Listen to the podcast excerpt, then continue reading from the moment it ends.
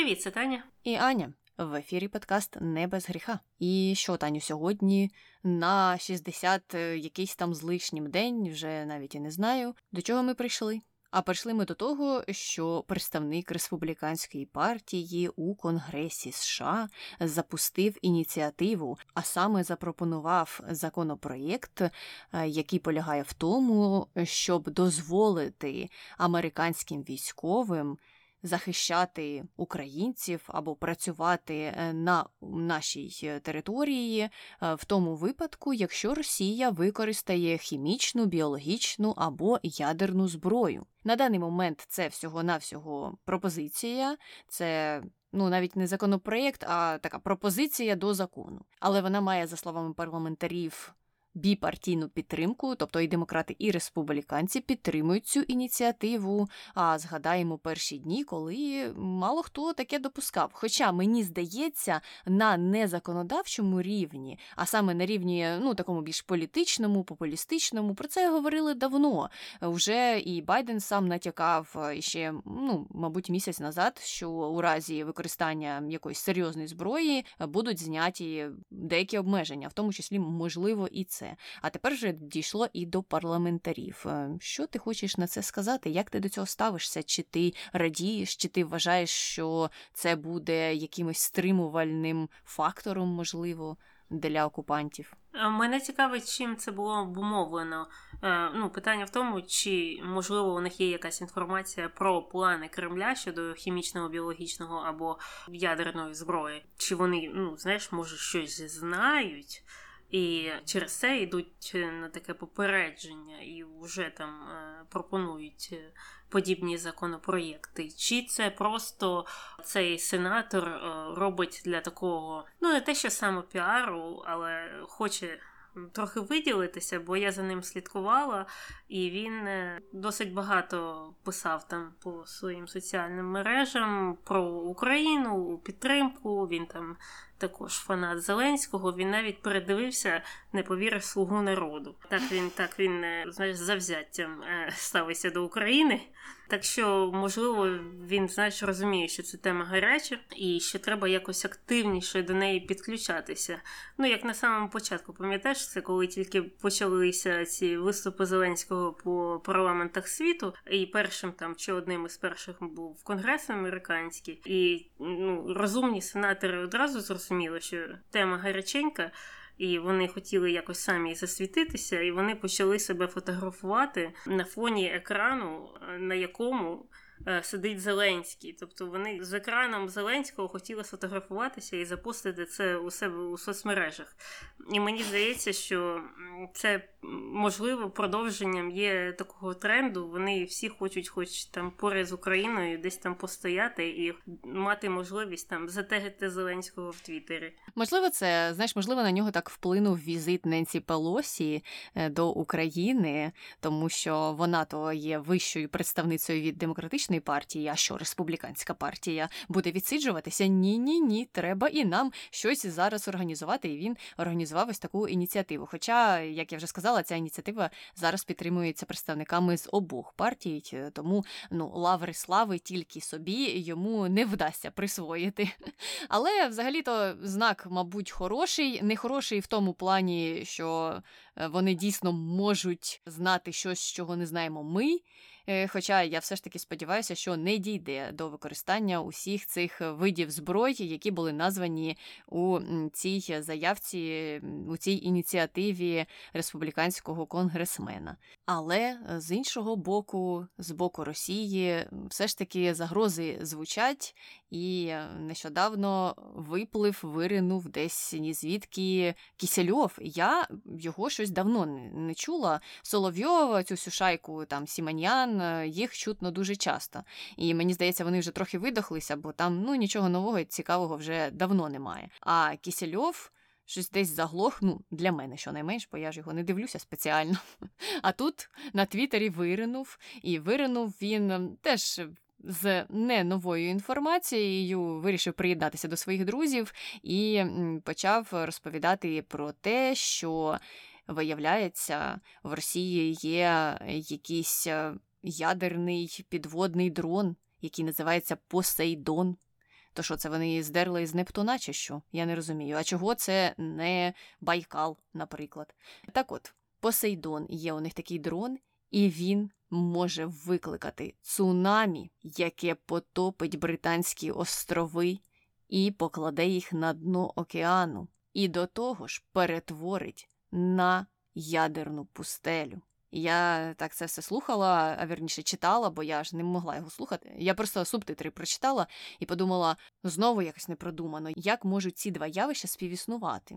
Або вони йдуть на дно моря, або вони перетворюються на радіоактивну пустелю. Одразу це все існувати в одному просторі і часі не може. Кисельов якось не допрацьовує, як на мене. Ой, я не знаю. Це ж е, у нього були вже подібні заяви, десь е, скільки там років п'ять тому, е, коли він прославився своїм е, ядерним попілом, і це вже цитували тут в Сполучених Штатах. Але я от про що ще подумала, зараз же вийшли перші світлини підготовки Росії до параду до 9 травня, до так званого Дня перемоги. І основною такою фішкою цього параду буде саме ядерна зброя. Вони там витягли ці е, величезні боєголовки і будуть таскати їх по червоній площі.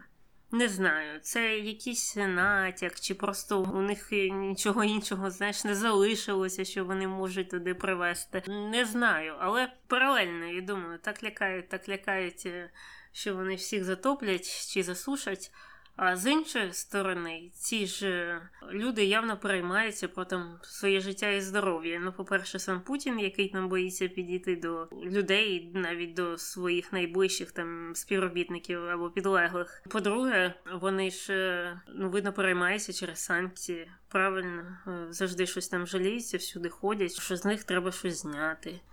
І здається мені, що щось тут не сходиться. От Путін він точно помирати не хоче.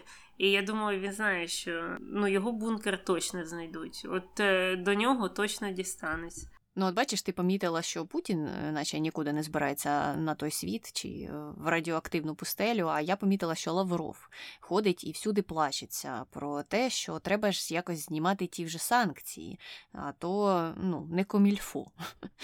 А ще а ще в останньому або одному з останніх інтерв'ю у нього було дуже цікаве порівняння, що для мене теж говорить про те, що або в них усі їхні пропагандистські сценаристи пішли у відпустку, або вони всі вже напилися там чи обкурилися, бо ну таке видавати. Е, це вже треба дійти до крайньої точки. Так от, в одному з останніх інтерв'ю Лавров, крім того, що плакав про санкції, які ж вони жахливі, що це раптом на них всі визвірилися на Росію. Він ще й зробив цікаве порівняння. Він сказав, що той факт, що Зеленський є євреєм, е, не применшує наявність нацистських елементів е, в Україні, і додав, що, наприклад, голова нацистської Німеччини Адольф Гітлер е, також мав єврейське коріння. Проводячи такі паралелі із Зеленським. Ну і на відміну від Соловйова, він, до речі, зауважив, що Захід неправильно розуміє наміри Росії, а саме західні змі. Росія, на думку Лаврова, навпаки, хоче запобігти ядерній війні і тільки хоче безпеки для, як він сказав, російськомовних українців у східних регіонах України. А ось цей Зеленський е, гітлеро-нацист Е, з єврейським корінням все їм псує. Ну, з його слів виходить так, що єврейство або єврейське коріння наразі є ознакою нацизму. Е, це єдиний висновок, який я зробила з його висловів, і я подумала, що я також робила там генетичне так, дослідження ДНК. І у мене виявили аж 0,7% е, єврейського коріння. І у мене питання: що про це сказав Лавров? Мене вже можна вважати за нацистку, чи ще ні? Чи недостатньо в мені єврейської крові? Ну, цікаво те, що це ж підхопили всі. Знаєш, він же давав це інтерв'ю якимось чи китайським, чи італійським журналістам, бо він ходить тільки до тих, які не знаєш, не задають йому важких питань, і до тих, які не намагаються якось суперечити цим жалюгідним заявам.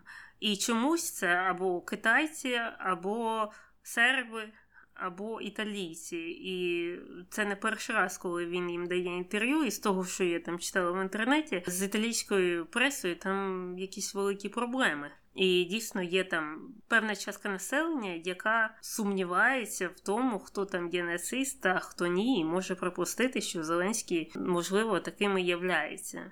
Що просто дивовижно, до чого ми докотилися. Це ж в Європі, це ж не Північна Корея, і навіть не Китай, це європейська країна, а такі ідеї досить широко поширені. І потім будуть люди казати, що у нас е, якась є проблема з ультраправими, е, коли ця проблема явно більш розповсюдження у Західній Європі.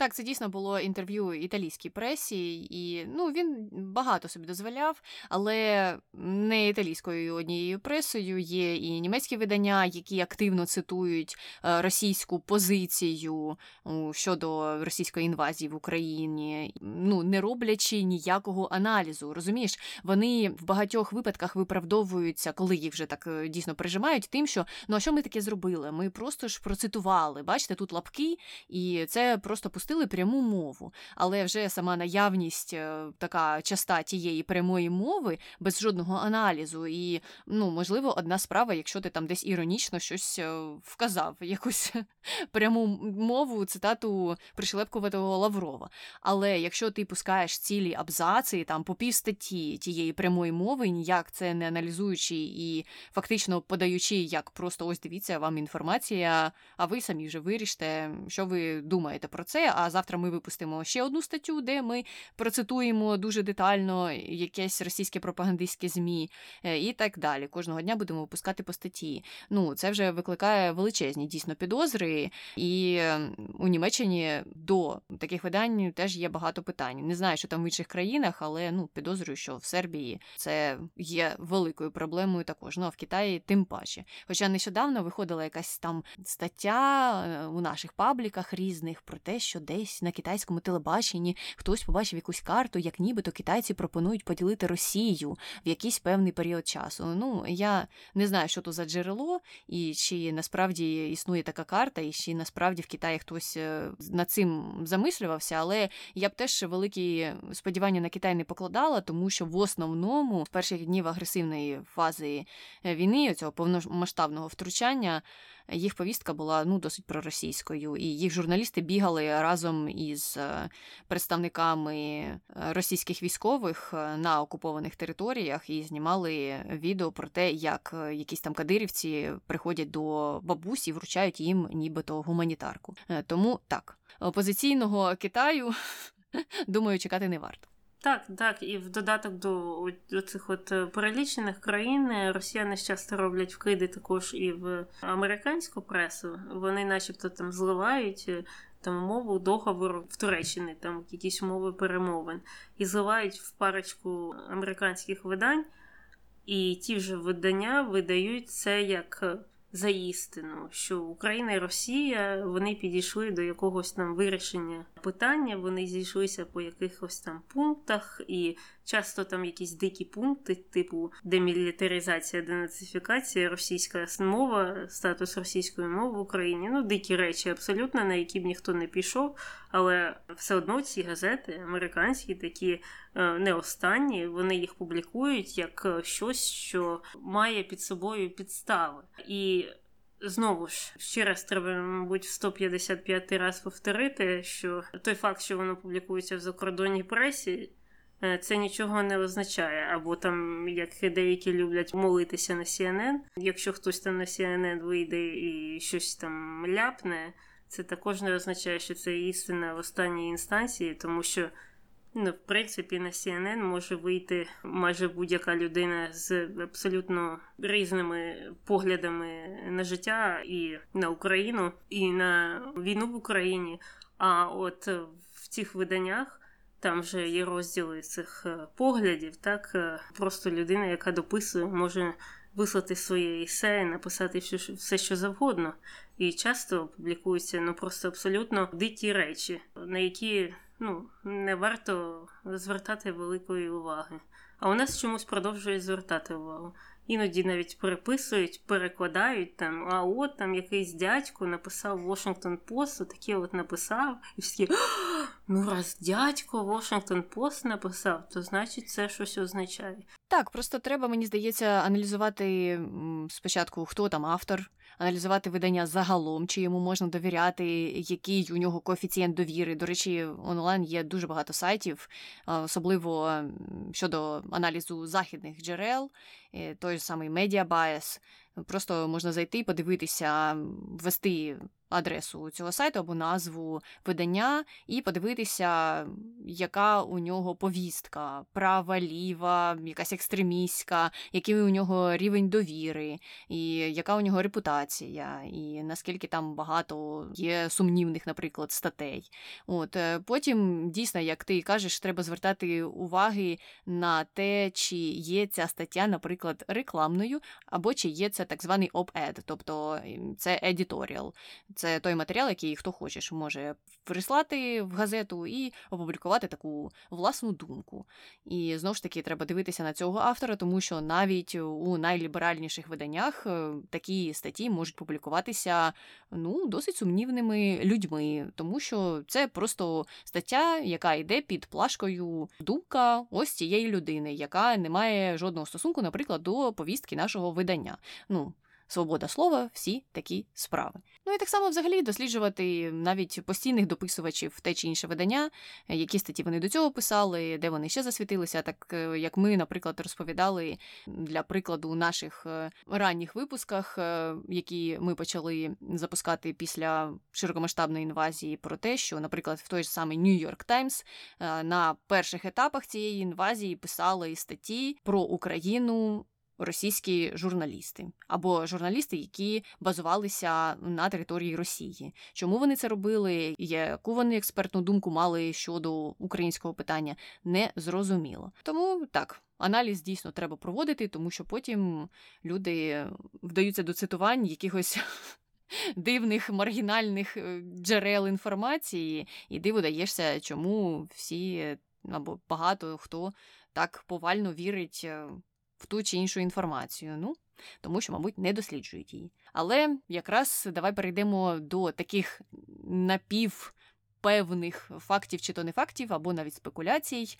Е, ось е, свіжа новина. Ну, можливо, вона не така вже і свіжа, але все більше і більше оберту вона набирає. Інформація про те, що Росія почала все ж таки планування захоплення Молдови. І за даними британської розвідки, Є ця інформація, є дані про те, що вони дійсно вважають, що щось там планується. І деякі ну, авторитетні британські джерела, наприклад, The Times, е, посилаються на українську розвідку, яка говорить те ж саме, що нібито є в них дані про те, що Росія планує захопити Молдову, нібито це, на їх думку, має статися дуже швидко і дуже легко. Що вони з Придністров'я з тієї території зможуть послати якийсь там свій легіон, і він захопить владу у Молдові, що нібито не буде противитися е, неокупована частина Молдови їм. Е, ну і що ти, Таня, знаєш, можливо, щось з цього приводу, чи які в тебе думки на рахунок успішності такої операції? Я не знаю, про що вони думають. Вони тут е, з Україною не можуть справитися, ніколи не справляться. Чого ж вони ще паралельно починають зазіхати і на Молдову, мені не зрозуміло.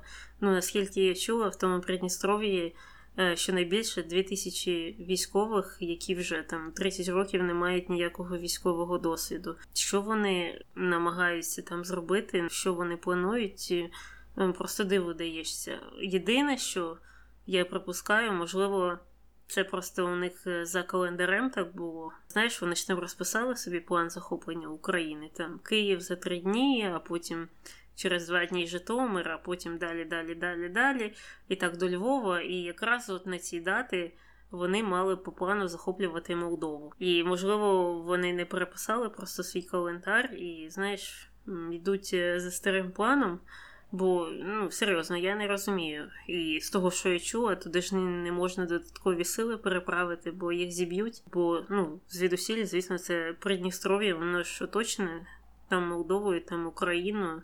Як поповнювати сили, не зрозуміло. Так що ну побачимо, але мені здається, будь-яка заворушка там, будь-які намагання ще більше погіршить їх ситуацію, тому що вони втягнуть ще й третю країну, або навіть четверту, бо третя це Білорусь. І це вже така, знаєш, повномасштабна війна не тільки в Україні, а у всій східній Європі.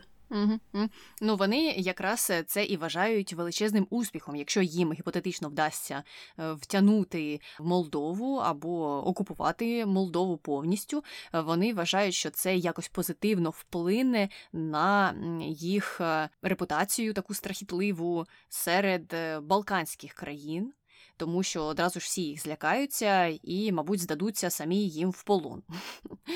І ця теза видається мені дивною, зважаючи на те, яких неуспіхів вони зазнають зараз е, на території України, як з ними всі борються. Звичайно, це дуже важко, але е, загалом не вдалася їхня блискавична операція, то питання тепер, чи план щодо підкорення балканського сектору країн ну, взагалі є реалістичним, тому що останнім часом ми спостерігаємо те, що там і Європа, не кажучи вже про штати, відповідають е, таким чином, що ну вони явно вже перестали боятися або побоюватися того, що там собі планує Росія. Е, ну особливо зважаючи і на ленд-ліз, і на те, що зараз Європу схиляють до схожого прийняття законодавства, та й вони і так нам багато чого почали відправляти. Тобто мені здається, що ну цей план мало ймовірний, все, чого вони досягнуть, це тільки навпаки ще більше всіх розізлять і ще більше прискорять е, відправлення зброї е, та грошей е, нашій армії. Не знаю, там що буде з Молдовою, це вже їм вирішувати. Але так я не думаю, що це якось позитивно вплине на там якісь плани Російської Федерації. Але от бачиш, ми радіємо з тобою, що Європа так стала на ноги і стала сміливою, і США разом з ними. А е, з нами разом, але все ж таки не разом зовсім, бо зовсім з іншого приводу радіє ще одна людина. Її звати Олексій Арестович, і він. Почав висловлювати дуже дивні тези. Ну, не те, щоб до цього він не висловлював дивних тез, але е, зараз е, він дуже часто говорить на якісь дуже такі високі для мене особисто метафізичні теми, які мене водночас дивують і е, трохи так е, ну, жахають, можливо, бо не хочеться, щоб все-таки таке розповсюджувалося е, в українському суспільстві, такі якісь думки або такі течії. Він у своїх промовах все частіше і частіше говорить про те, що відпір, який дають українці російським окупантам, позитивно діє на Європу і на США, і діє він позитивно таким чином, що Європа зараз позбавилася усього цього лібералізму, вона повертає собі чіткий розподіл між фемінністю та маскулінністю,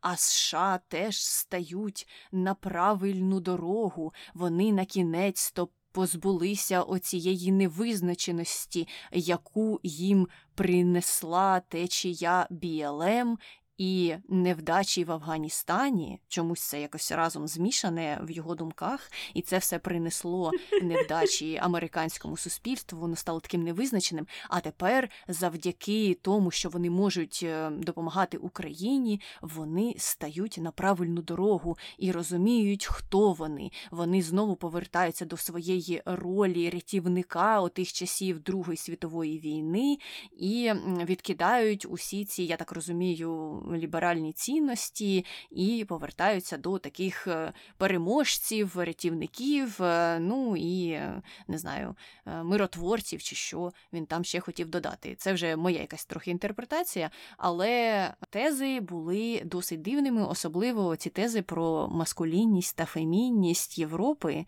Я з одного боку дуже далека від е, такої метафізики, але з іншого боку, я все зрозуміла, що він хотів сказати, і мене це водночас злякало, тому що е, оці натяки на традиційні цінності, і що під ними мається на увазі, а під ними мається на увазі е, ультраконсервативність і дискримінація людей, мене не радують.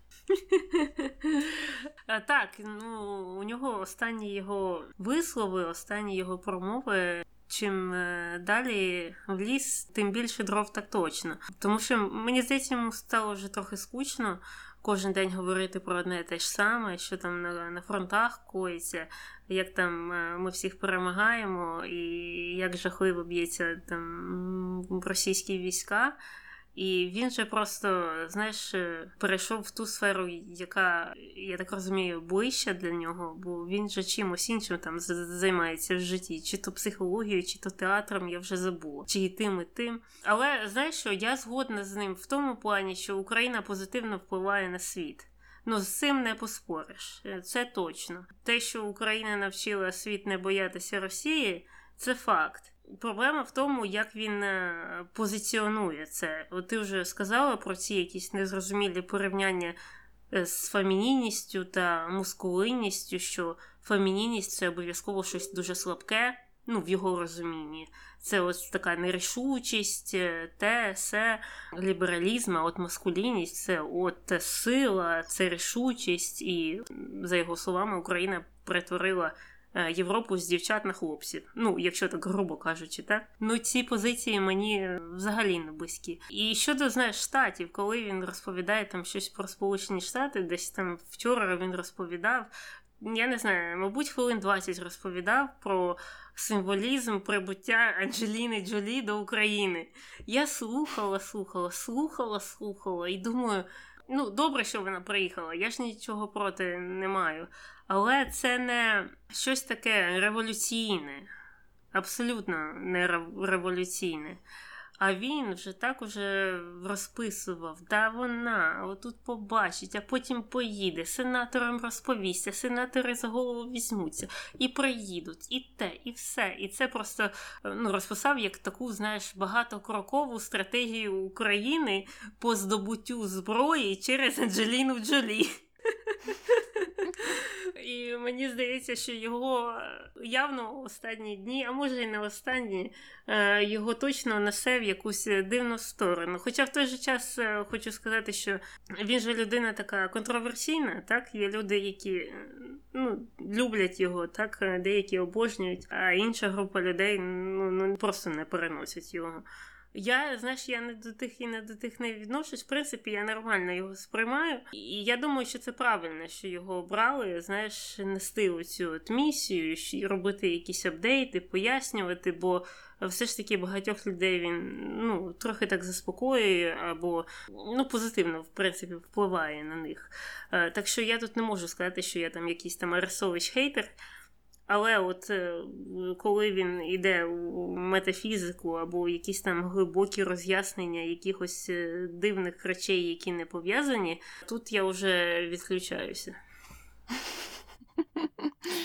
Ну так, е, мені здається, що якщо і слухати Арестовича, то треба слухати його перші ті три секунди, коли він каже, е, що там на фронтах, е, якщо у нього дійсно є інформація. І останнім часом, до речі, він став обережнішим. Видно, його трохи по голові побили скептики або ті, хто слідкують за тим, що він каже, і якщо воно там не справджується, то одразу ж до нього, мабуть, прийшли і сказали йому: Ей, ти трохи так давай обережніше викладай нам інформацію. І він, ну, хоча б останнім часом дійсно часто зауважує, що він намагається обережніше це все робити. Так от, оці перші там три секунди можна його послухати, а далі, коли він тільки починає щось говорити про те, як Анджеліна Джолі зараз зателефонує усім сенаторам, і вони швиденько нам все відправлять. Будь ласка, не сприймайте, хто його там слухає і обожнює, все це серйозно, тому що ну дійсно добре, що його ніхто з американських сенаторів в цей час не слухав. Бо, мабуть, би почали спростовувати всю цю інформацію. І дійсно, Анджеліна Джолі е, ну, не має такого величезного впливу. Он Шон Пен обіцяв свій Оскар, що там розплавити, спалити, переплавити, чи що він хотів з ним зробити. Так з нього ж всі американці сміялися. Всі сказали, що вони співчувають е, українцям, вони розуміють позицію Шона Пена і розуміють, як йому болить, але погодилися, що ну це вже якось дуже дивно виглядає, і він нічого корисного у своїх таких промовах насправді не приніс. Так, так. Я згодна. Але знаєш, з іншої сторони, я думаю, може він якраз негатив весь на себе переносить. Може його роль заключається і в цьому, ну тому що знову ж він така дивізійна постать, е, бо люблять або ненавидять, і тут, е, знаєш, він певну таку агресію або невдоволення всю на себе переносить. І це була така початкова мета, найголовніша мета призначення його на цю посаду е, речника, і я в цьому, до речі, бачу, мабуть, більше позитиву, ніж негативу, навіть не зважаючи на деякі його дивні промови. Ну, дійсно, було б е, смішно. Він же там перед е, цією інвазією незадовго до цього якраз чи то звільнявся, чи то за згодою обох сторін збирався йти із офісу президента, чи де він там працював до цього, а потім різко його повернули, чи він сам повернувся. І було б смішно така конспірологічна теорія, якби це просто офіс президента такий подумав: так, нам треба якась людина, яку б усі могли б і хейтити, а хтось би, можливо, міг е, і полюбити те, що він каже. Ну, ніхто не хоче, ніхто не хоче. Давайте повернемо Арестовича. Нам на нього все одно. Ну, хай його там захейтять. І обрали таку фігуру, яку половина буде опльовувати, а інша половина, можливо, полюбить. Ну, але всім на нього все одно, насправді, і на його репутацію. Тому так, така конспірологія має право на існування. Можливо, все так і було. Але від конспірологій ми так е, трохи не по порядку, згадуючи наш старий добрий формат, Боже, коли ми вже до нього повернемося, переходимо до контроверсій. Бо вже хто тільки про це не говорив, ми ось дійшли до цієї теми, тому що ми трохи послухали, що говорять усі, і вирішили, ну а чого і нам про це не поговорити, тим паче, що мені здається, е, наша позиція або наші позиції трохи відрізняються від тих, що є зараз на спектрі. Щось буде новеньке. Так от, е, тільки лінивий не згадував про питання пам'ятників, е, про масове знесення Пушкіних і те, що Боже, Боже, як же ж добре, що на кінець то в Харкові дійшли до того, що треба зносити теж там якихось неоднозначних, е, на погляд деяких інших людей особистостей. Ну а саме неоднозначних не особистостей, а пам'ятників цим особистостям. Ну і от давай, Таню, розкажи нам, що ти думаєш з приводу знесення пам'ятників. Я думаю, що це має бути рішенням окремих громад, що кожне селище, місто, район міста е, має вирішувати, чи залишати пам'ятник, чи його прибирати, чи перейменовувати вулицю, чи залишати стару назву, і взагалі брати, ну можна сказати, керівництво своєю громадою у свої руки. Тобто це не має вирішуватися десь зверху, з центру, з Києва. Це має проходити на місцевому рівні. І в багатьох містах воно, в принципі, до цього повномасштабного вторгнення так і проходило. Інструменти ці всі існують. Є опитувальники на сайтах е, місцевих там адміністрацій, де люди голосували, вирішували, що у нас тут буде стояти, що не буде стояти. А отут от нова вулиця будується, як ми її назвемо. В багатьох містах ці процеси органічно вони проходили і до цього. І, чесно кажучи, я не розумію ажіотажу навколо цієї теми. І чому це ну, вирішується ну так високо, на такому високому рівні? А давайте всі разом вирішимо, чи мають залишатися пам'ятники Пушкіна чи ні. І давайте вирішимо це все для всієї території України. Здається, у нас вже є закон про децентралізацію, і ми, як на мене, йдемо до ще більшої децентралізації. І не зовсім мені зрозуміло, чому культурне питання є таким централізованим, бо регіони країни вони різняться. Це все є Україною, всі регіони є Україною.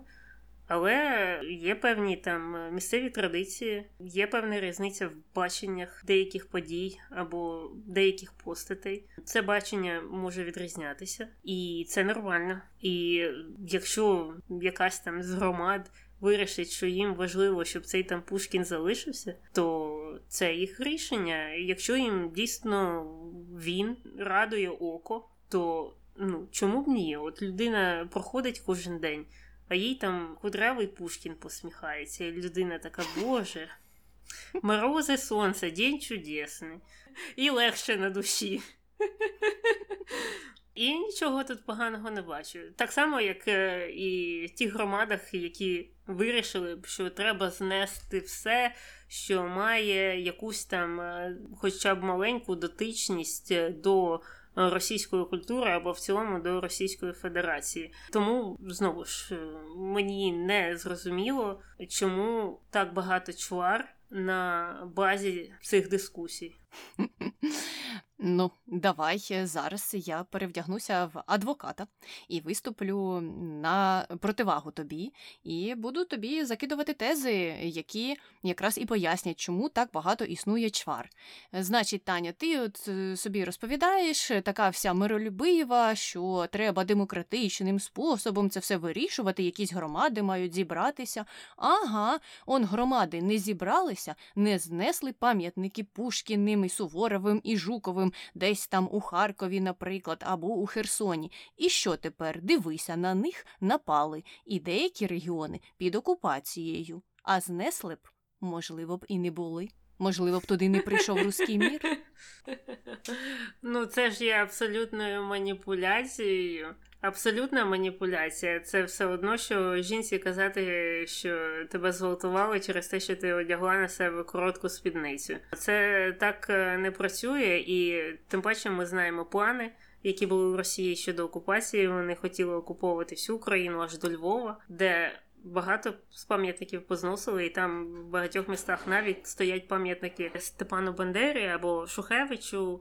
І туди б дійшло, якщо б е, не супротив українців, і в першу чергу супротив українців в східних регіонах країни, бо саме туди припав е, найбільший вогонь зі сторони Російської Федерації. І я, чесно кажучи, не бачу ніякого зв'язку між тим, що десь там якийсь там пам'ятник стояв, якийсь російський, і тим, що туди потрапила бомба тому що били і по Івано-Франківську, і у Львівській області. І не врятувало їх те, що 90% розмовляє українською мовою і стоять правильні, на їхню думку, пам'ятники. Ну, але якщо б усі, усі давно переосмислили це питання давно відштовхнули від себе і пам'ятники, і мову, і давно увібрали б у себе культуру українську і українську ідентичність осягнули б, тоді взагалі Росія б навіть і не подумала. Ступити на територію України, якби там на кордоні вони б підійшли туди, подивилися і побачили, що ніякого руського міра, жодного пам'ятника, ніхто не говорить російською мовою. У всіх є українська ідентичність, то вони мабуть, ці плани і відкинули. Що так би не було, на твою думку? А як би вони це побачили, якщо вони після того, як уже зайшли в Україну, вже побачили супротив, побачили, що на них кидаються із голі руч на танки, із коктейлями і дають відпір, і все одно у них ідея про Україну в голові абсолютно протилежна. Вони все одно думають про якісь там нацбатальйони, нацистів е, і якісь там е, дикі ідеї. Ні, ми могли б ким завгодно бути, хоч 100% україномовними, хоч 100% польськомовними, хоч англійськомовними, але це ніяк би не повпливало на їх бачення нас. Бо ми вже згадували, скільки разів, який у них е, низький рівень знань про Україну. Вони нічого не знають і так е, про нас. Вони ще думають, що Україна це якась там не знаю, маленька Росія, якесь УСРСР, ну щось таке аморфне, незрозуміло, схоже на Росію і мало чим від неї відрізняється. І навіть в тому випадку, в тому прикладі, який ти описувала, їх би рівень знань е, він би ніяк не змінився. Вони просто не вивчають цю тему. Так що напад був би в будь-якому випадку, і мені здається, що ну вони ж планували бач, напад не тільки на Україну, а ще на Молдову. А Молдова там скільки ми згадували, там 75% розмовляє румунською мовою чи молдовською мовою, якщо точніше. І і це це їх також не врятує. Які б вони б різними не були. Якщо там знаєш, людина хоче тебе зґвалтувати, вона знайде привід це зробити. Твоя позиція мені зрозуміла. Е, можливо, дійсно це буде якась ну трохи інша думка на спектрі тих думок, які ми зараз чуємо, особливо в трендах. Е, ну тому що є такі Основні, мені здається, два полюси, які визначилися. Одні плачуть, що є вулиця Пушкінська чи пам'ятники Пушкіна, і ніколи не треба це все зносити, тому що Боже Боже, яка ж цінність. А інші розповідають, що Пушкін е, був е, шовіністом і жахливою людиною, і жахливі речі писав про Україну. і Ніякого відношення до України він ніде в жодному місті не мав, тому треба його знести. І це таке єдине правильне рішення. Ми виходить з тобою трошки так не там і не там. Я погоджуюся, що громада має дійти до рішення, що їм робити із пам'ятниками, і з назвами вулиць. І так, для багатьох приклад е, того ж Харкова став е, ну таким інструментом для подальших маніпуляцій, тому що і представники одного табору, і представники іншого табору тягалися з тим Харковом. Одні казали, що ось бачите, бачите, зараз змусили їх знести там якісь там пам'ятники чи щось там переназвати. А інші казали: ось бачите, вони тепер дійшли до цього рішення, але вже ж як пізно дійшли, коли на їх голови почали падати ракети. Мені здається, що тут найважливішим є те, що громада в певний час. Е, вирішила по одному, тепер громада вирішила інакше. І важливо те, що громада сама прийшла до цього.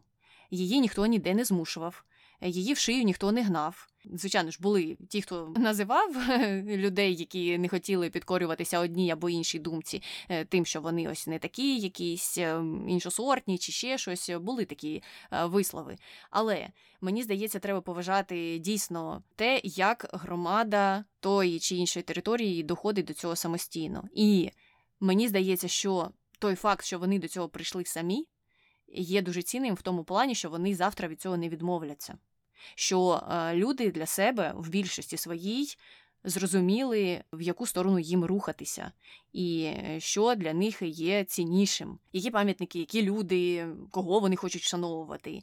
Але якщо би хтось просто прийшов до них, постукав їм по голові і сказав: ні, вам треба робити ось так, а не ось так, або вам треба залишатися ось такими, а не змінюватися в цю сторону, то люди самі б, поки це не зрозуміли, виходить, вони були б стадом, яке йде на поводу у когось іншого, хто їм диктує ці умови, якими б вони хорошими не були, якими б там прогресивними вони не вважалися. Коли громада не розуміє, чому вона приходить до одного чи іншого рішення, ну це трошки мені здається в центральному в ядрі є не зовсім правильним.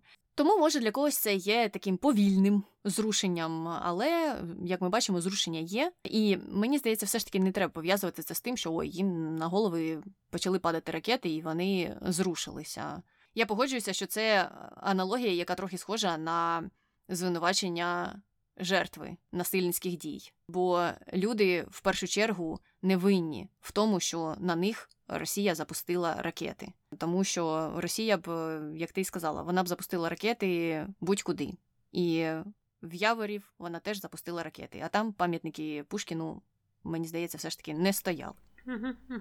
Ну і плюс це ж нормально, коли еволюціонує ставлення до будь-чого. Так, і це відбувається не тільки там в окремих регіонах, і, наприклад, Харківщина у твоєму прикладі. Взагалі еволюція відбувається така національна е, протягом вже не тільки там цих двох місяців або восьми років, а останніх 30. Е, ми ж просто вже ну не дуже молоді. Ми пам'ятаємо ще 90-ті і дуже добре вже початок 2000-х. Е, я якраз студенткою була у Ющенківські роки. І я пригадую ставлення до НАТО. Більшість людей виступала проти членства в НАТО, тому що чого це наші діти будуть їхати воювати за незрозуміло когось, чого вони будуть вмирати. Нам це не потрібно. Хто на нас колись нападе? Е, і взагалі це дуже дорого, великі гроші з бюджету, і армія нам в принципі і не потрібна. І потім, звісно, з ходом подій все змінюється, погляди змінюються, тому що все навколо змінюється. І от е, на сьогоднішній день ми бачимо результат, що більшість людей є пропонентами вступу до НАТО, хоча поки що це ж. Звісно, нас не дуже беруть, але не знаємо, що буде там в майбутньому. І так само ж на місцевому рівні. Регіони еволюціонують. Київ було русифікованим містом в 90-х а потім воно з часом, з часом, з часом і почало змінюватися. І останні там опитування, які я бачила, вони вже йдуть на користь україномовних, що там вже десь 55 на 45, чи навіть 60 на 40. Все змінюється, все тече, двічі в одну річку не війдеш. Е, так, завершення попорі із цитат різних пісень це завжди позитивний знак. Але е, я що тут просто хочу сказати зразу ж дисклеймер. Особисто для мене наявність е, пам'ятника Пушкіну чи вулиці Пушкіна не є цінною, вона для мене ніякої цінності не несе. В той же самий час.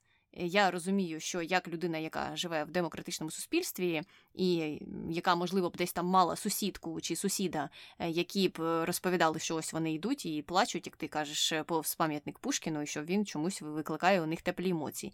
І я б не могла собі дозволити прийти до цього сусіда і кричати на нього, що ти не такий. Українець, як я, тому що ось у тебе такі емоції. Тут е, дійсно треба вести бесіду, дійсно треба аргументувати. А чому в тебе такі позитивні емоції? А ось дивися, що він сказав колись там про Україну. А, Можливо, він не такий і позитивний е, для нашої місцевості. Тобто повинна бути в будь-якому випадку дискусія. І тут, мабуть, я якраз так подумки повертаюся до нашого минулого подкасту чи одного з минулих випусків. Я вже, чесно кажучи, заплуталась, бо для мене всі нинішні події це якийсь один день до сих пір. Так от до того моменту, коли ми говорили про російську літературу або російські твори у блоці зарубіжної літератури, чи треба їх вивчати, чи не треба. І ми тоді теж підходили, можливо, трошки з нестандартного боку для деяких е, людей, а саме з того, що якщо їх вивчати, то треба їх вивчати аналізуючи, не просто ну там зазубрювати, а вивчати, спираючись на українське питання. І тоді людям із дитинства з молодого віку буде зрозуміліше. Е, те, чи мають там ті ж самі пам'ятники тим творцям цінність для України, чи дійсно він був важливий для цього міста, цієї області, цього регіону. І тоді можна буде з людьми вести більш аргументовану дискусію, а не просто сперечатися, що ось я більший українець, тому що я проти Пушкіна, а ти менший українець, тому що ти за Пушкіна. І це все апріорі ось так вирішується. Інших думок немає. Мені здається, тут е, трошки ситуація складніша, і не потрібно боятися контроверсійності цих осіб. Мені здається, просто треба мати знання і, можливо, комусь сміливість для того, щоб їх обговорювати, професійно будувати освітню систему, щоб вчителі не просто змушували дітей там в школі зубрити вірші чи переказувати якісь твори. Треба підходити до всього з критичної точки зору. І в дискусії, мені здається, буде народжуватися якраз і істина. Тому можна сказати, що. Так, ми за реформи, але ми за продумані реформи. І за такі реформи, які будуть не нав'язані суспільству, а які суспільство саме прийме, і через які воно прийде, і які воно для себе аргументує. Тоді ці реформи будуть сталими, і тоді вони матимуть більше підтримки. І більше перспектив для подальшого розвитку. А якщо так ми просто сліпо бігаємо за трендами, ну то на завтра всі цей е, погляд змінять. І що тоді далі робити з такими людьми, які не матимуть е, ну, для своїх думок ніякого підґрунтя, а просто ну так їстимуть те, що їм зверху капає, якісь е, речі, які на даний момент хтось їм диктує. Мені здається, що треба повертатися до підвищення. Якості критичного мислення, відходити від оцих е, систем зазубрювання, переказів і поглинання того, що хтось тобі десь там каже, а засновувати мисленнєві процеси на критичному підході і на аналізі різних точок зору і різних джерел інформації. В цьому тоді народиться істина. Ну і на цьому чудовому моменті на істині ми, мабуть, будемо закінчувати цей випуск. Ви можете нам написати, як завжди, на нашу пошту podcastnbg.gmail.com Залиште нам відгук, а ми побачимося або почуємося у наступному випуску. З вами була Таня. І Аня, слава Україні! Героям слава!